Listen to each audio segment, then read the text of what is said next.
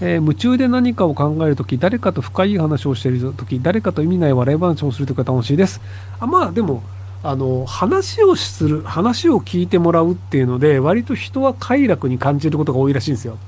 あの、僕、その映画とかゲームとか、あの、一人でやる趣味が結構好きで、あの他人に話をするとか他人の話を聞くとかってあんまり好きじゃないんですよ。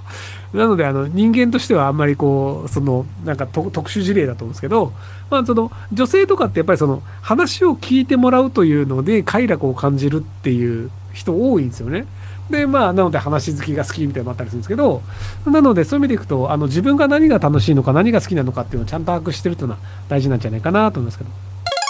えー、こんにちは。先日ハードディスクの復帰を行ったら13歳少女の体の動画、かっこノイズアイルが出てきました。撮影時は僕も13歳ですので、犯したわけではないです。この場合も画像所持で犯罪になりますか？内容の詳細は言えないです。なりますね。あの、単純にその、えっ、ー、と、その、画像だけを見て、大学の先生がこの骨格であれば未成年であると主張した場合に未成年の、えーと、要は児童のあのわいせつな写真を持っているということで有罪になった事例が確かあったと思います。要は被害者が誰なのかわからんどこにいるのかわからんっていう裁判があったんですけどそれもその大学の先生がこれは児童ですっていうことで有罪になったっていうのがあったと思うのでなのでさっさと消してください。えー、学生時代の恋愛は顔が重要なのでしょうか？服装生活は磨いてるので20年彼女ができたことがありません。はあ。服装と性格でモテると思ってる時点でどうかと思うんだよね。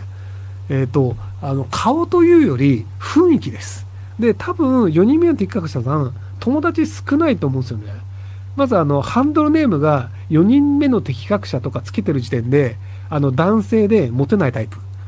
要はその、えっ、ー、と、まず、その適格者というカタカナ、あのその漢字の熟語の何をかあの表しているのかわからない、その職業名と、それの4人目みたいな、そのなんかのドラマか何かのタイトルにしたいのかなみたいな、なんかそういうセンスがキモい。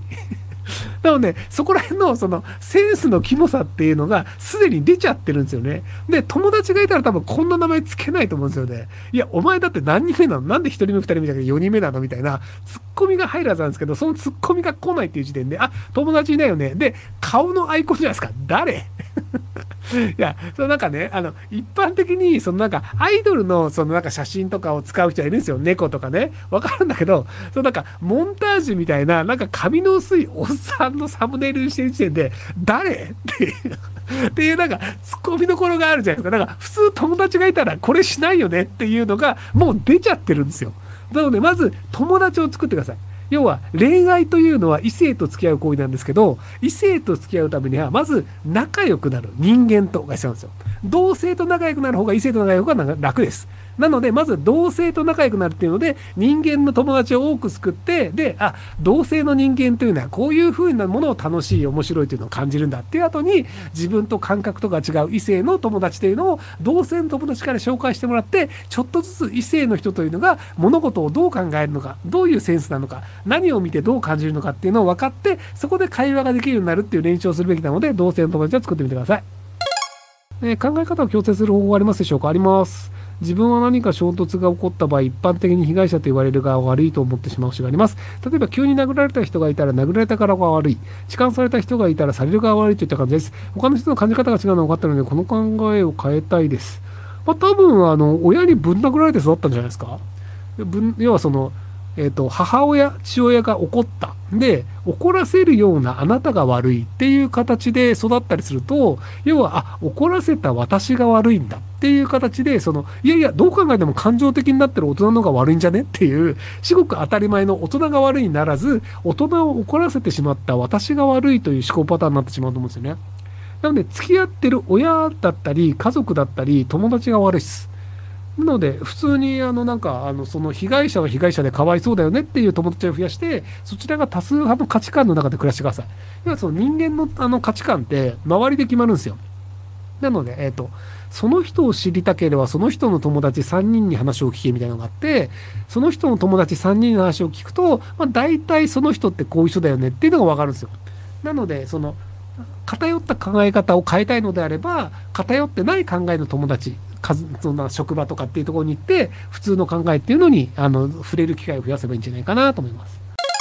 え某竹中氏が日本人の生活はそんなに苦しくなってないのに騒すぎ、もっと頑張れと言ったそうですが、これは東条元首相のこのような弱気の国民を率いる自身の立場を恥じるために責任転換の根性論的な暴論だと思うのは私だけですか？いや、結局だからその見えてる世界の差だと思うんですよね。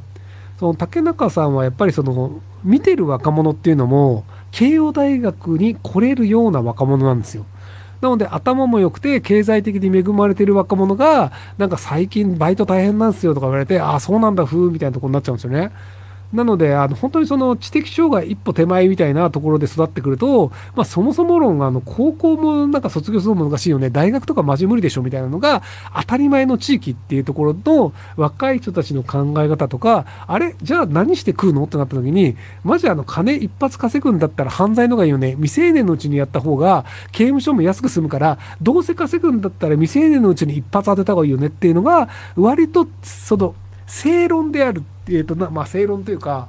要はその、高校もまともに卒業できませんでした。なので、このまま働いたとしても、肉体労働し続けて、年収300万円を60歳ぐらいまでずっと続けるだろうな、というのが見えちゃうんですよ。で、そうすると、未成年のうちにワンチャンオレオレ詐欺やって、5000万円稼いだら、その5000万円で家買ってダラダラ暮らした方がいいよね。で、捕まったとしても未成年だから、割と2、3年で出れるじゃん。そしたら、これは自分の人生を考えた上で、二十歳を超えてからやり、未成年のうちにやった方が効率がいいよね、合理的だよね、というふうに考えるのも合理性だと思うんですよ。でもそういう人との接点ってない人はないんですよ。なのでそのオレオレ詐欺だったりあのフィリピンで詐欺をやってそのルフィという名前名乗った人たちだったり。でその大学生になったけどお金が必要でそのオレオレ詐欺の受け子をやってで結果としてその受け子として受け取る時に逃げて自動車にはねられて死んじゃったみたいな人とかやっぱりそのなぜ人はそういった犯罪行為をしてしまうのかでそこに至る考えはどういうところなのかっていうのもやっぱりちゃんと理解しないとその表面の周りのそのそれなりに恵まれた人たちだけ見てると分からないんじゃないかなという気がします。まあ、とはいえ僕はあのフランスのパリに住んでるので、あの、そんな庶民との接点一切ないんですけどね。はい、すいません。